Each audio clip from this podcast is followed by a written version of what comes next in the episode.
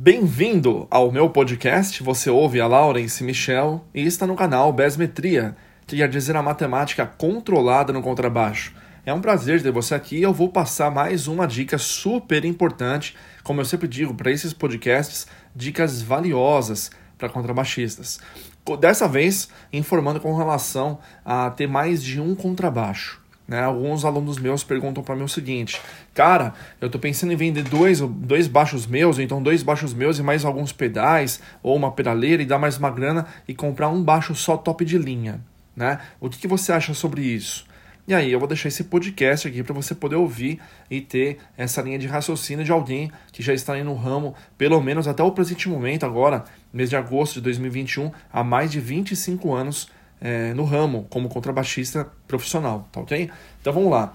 É lógico, é muito importante você ter um contrabaixo top de linha, porque o contrabaixo top de linha ele já vem pronto sem precisar de muita firula, né? Ele já vem com a melhor tarraxa para poder manter uma boa afinação, ele já vem com as melhores madeiras para poder timbrar bem, principalmente se for umas madeiras vintage que são já mais velhas os veios das madeiras já abriram, ele já vem com uma captação top de linha, de preferência sem ruído, a própria ponte já é né, muito mais densa, com muito mais material, já vem com um circuito, se for um contrabaixo ativo, ou mesmo que seja um passivo, com um captador muito bom, né? Enfim, é outra qualidade, é outra, outra questão. A questão é, o que é que você vai tocar, onde você vai tocar e o quanto você vai receber para que você invista nesse seu, nesse seu plano, nesse seu projeto. Lógico que todo mundo quer do bom e do melhor, não tenho nem o que discutir isso e não estou nem aqui para fazer isso, né? É, mas a questão é, você tem que pôr no papel o que é que você quer. Vale a pena ter mais de um contrabaixo ou vale a pena vender vários deles ou todos e ter um só top de linha?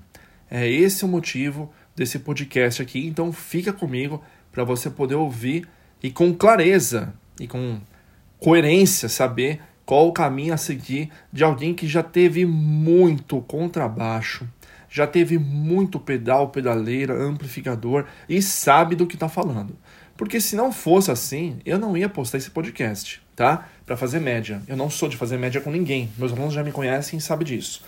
Bom, talvez esse podcast fique um pouquinho rápido, então eu sugiro que se porventura você quiser colocar na velocidade um pouco maior, tranquilo, tá? Então vem comigo que vai ser importante. Esse podcast aqui, ele promete muito conhecimento, é, bagagem de um, de, um, de um músico já que está um bom tempo na estrada. Eu sempre quis ter um contrabaixo, né, top de linha, e eu consegui ter não somente um, tive vários.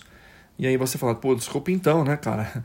Não é bem assim. Cada um tem uma história, todo mundo sabe no que foi que trabalhou e o que lutou para conquistar mas aqui vai a minha experiência. Eu cheguei a vender dois contrabaixos, vender é, alguns pedais e dar tudo como parte de pagamento para um luthier fazer um contrabaixo com madeiras tops de linha para mim, no modelo que eu queria.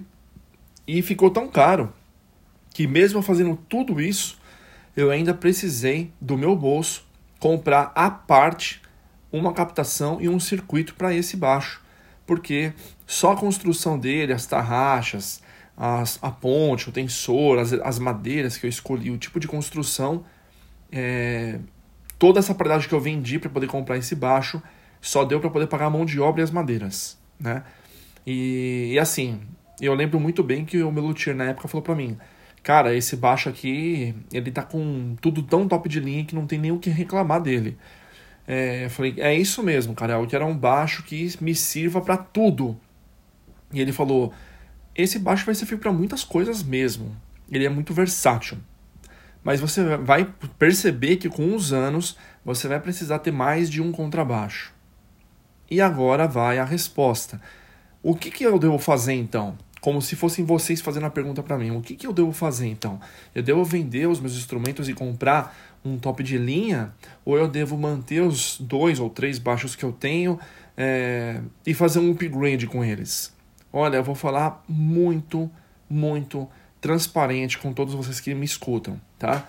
Se você é um músico ou um musicista que trabalha com isso, que já está vivendo disso, ou que pretende viver e já está vendo a oportunidade de bater na sua porta, e você, ou você já acompanha algum artista renomado, ou você, no caso, já tem algum projeto em mente que já está engatilhado e está pronto para poder sair para fazer uma mini tour ou alguma coisa do tipo, eu sugiro que você venda sim os seus instrumentos e você compre um só contrabaixo, top de linha, infelizmente de marca. Eu falo infelizmente porque a mídia faz isso, a mídia empurra. Já vi baixista que teve que vender alguns instrumentos, mesmo sendo de luthier, para poder comprar um de marca, porque é, o cara ia tocar numa emissora de televisão e a emissora de televisão queria simplesmente que ele tivesse um contrabaixo da marca tal, porque senão ele não ia aparecer. Isso eu acho meio ridículo, mas tudo bem, né? Então eu sugiro que aí você escolha, você tem que saber quais são os modelos que você mais gosta. Só lembrando aqui que os, os três modelos mais cotados são os modelos Precision Bass, modelo Jazz Bass e modelo Music Man. Tá? São os três mais cotados. Existem muito mais do que uma dúzia de modelos específicos de contrabaixo, cada um com uma sonoridade diferente. Mas esses que eu falei são os três lendários contrabaixos que são muito requisitados para fazer gigs, para fazer gravações de DVD, de CD e tudo mais, tá?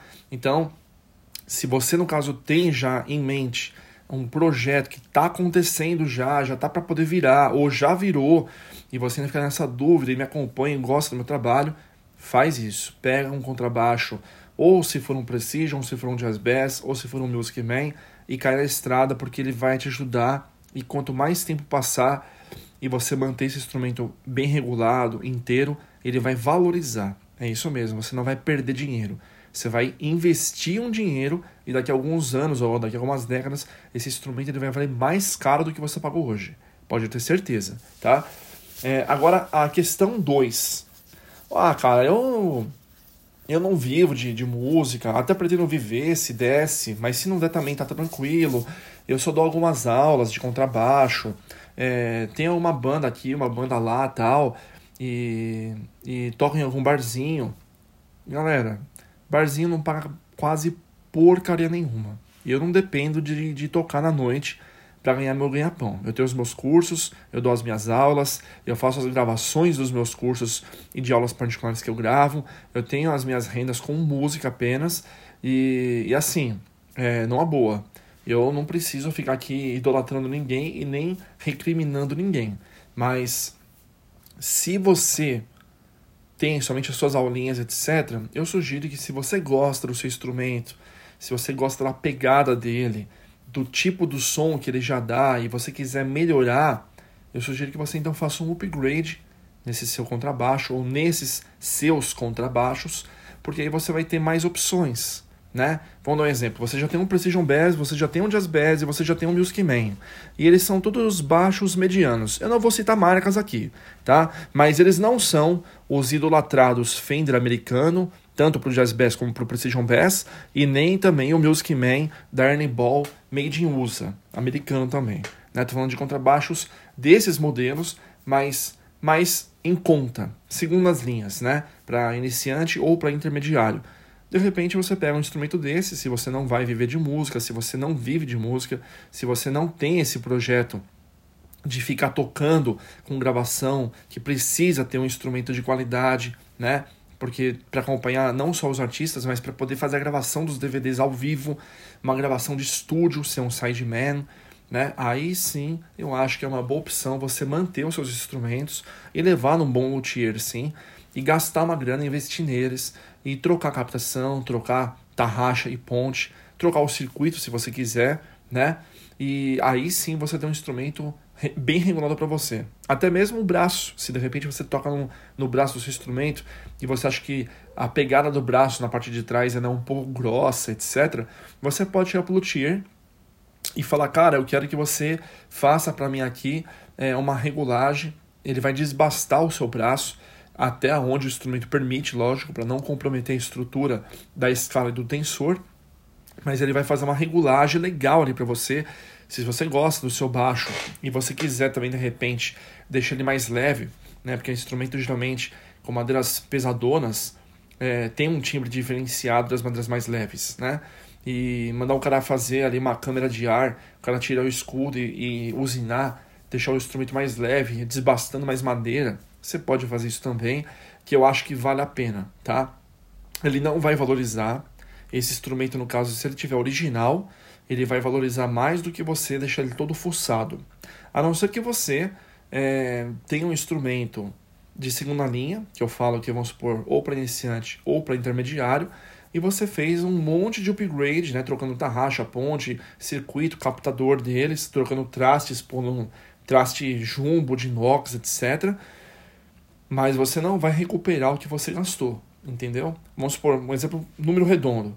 Você gastou, hoje em dia, mil reais de captador, você gastou 600 reais de circuito, você gastou 600 reais de ponte e 700 de tarraxa.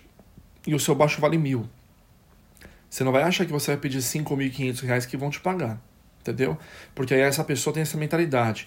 Poxa, 5.500 eu já compro um instrumento usado, dependendo da, dessas marcas que eu falei, dependendo se for é, ou mexicano, né? Ou, é, ou japonês, certo? E se for, no caso, o da Music Man, o pessoal vai escolher a segunda linha, que é o Sterling, né? Então, é assim, isso é uma dica que vale, porque tem muita gente que fica com essa dúvida se vale a pena investir e ter quantos instrumentos. É bom ter mais de um contrabaixo? Sim, se você puder, é. Entendeu? É bom você ter um Precision Bass, um Jazz Bass e ter um Music Man. Por quê? Porque dependendo do tipo de, de som que você vai tocar, é um som pronto. Você não precisa ficar colocando no computador um monte de, de plugin né, para poder ficar camuflando ali o som do seu baixo. É uma coisa muito mais prática, né? É que nem pedal e pedaleira. Todo mundo quer é, pedal. Só que se você cair no pedal antes de mais nada, sem conhecer os efeitos, você quebra a cara. Porque é muita opção e é muita regulagem. E você não sabe nem para que, que é aquele efeito que tem. Tem muita gente. Eu tenho no meu curso de setup completo, que está à venda aí na, nas redes sociais, é, que explica justamente um exemplo básico. Qual é a diferença de, um, de uma distorção para um pedal é, de booster, para um overdrive e para um fuzz? Muita gente. Ah, é, ele distorce. Tá, mas qual é a diferença desses quatro? Entendeu? Qual é a diferença de um chorus, de um flanger, de um phaser, de um reverb, de um delay? São todos pedais de ambiência. Você sabe a diferença de cada um deles? Então é melhor comprar uma pedaleirazinha simples, aprender sobre os efeitos, ver qual que é o efeito que você gosta e o que você não gosta, para depois que você souber qual é o efeito que você gosta, de fato, você volta lá nos pedais e compra pedais individuais, pedais legais, que você sabe que você vai usar e não precisa ter um monte de pedal, basta ter o que você vai usar. E assim é também os contrabaixos. Assim são os contrabaixos. Se você, no caso, tem é, um contrabaixo com som pronto, ah, eu quero um som de elefante fechadão, ou mesmo que seja aberto por causa da madeira da escala clara, um Precision. Ele já tem um som grave determinado dele. Ah, eu quero um baixo versátil que, que eu tenho aquele timbre médio e agudo do Jaco Pastorius. Então o Jazz Bass é o ideal para você. Você tem uma banda de baile ou uma banda de estúdio mesmo que você gosta de tocar com a sua banda e você quer uma versatilidade com uma captação ativa, Music Man é o cara, né? Então, aqui deixa meu podcast até onde vale a pena, se vale a pena ter mais de um instrumento ou ter um instrumento top de linha. Aqui está minha resposta já, tá? Só resumindo, se você, se você já tem gravações predeterminadas, já acompanha algum artista ou já está para é, começar a acontecer isso, venda e compra um top, escolhe um desses três modelos, de repente mais do que o produtor mesmo falar e vai em cima dele, né? e compra para ser feliz. Agora, se você ainda não tem esse projeto, eu sugiro que você comece a pensar em manter os seus instrumentos com uma qualidade melhor de timbragem, né, e com uma regulagem boa e sem perder os instrumentos que você tem. Mas, resumindo, é necessário sim ter mais de um contrabaixo, de preferência esses três modelos que eu acabei de citar, porque eles vão te ajudar. Se você não pode comprar um top de linha e você não vive de música, não é o caso de acompanhar um monte de artista, é melhor você ter três contrabaixos medianos, cada um de um modelo diferente, para ter uma sonoridade diferente do que ter só um instrumento top de linha. E se você, no caso, já está tocando, como eu te falei, com artista, fazendo gravações, etc., com emissoras de TV, esses são os projetos, vai num contrabaixo só, top de linha, ok? Agora eu tenho vocês no próximo podcast.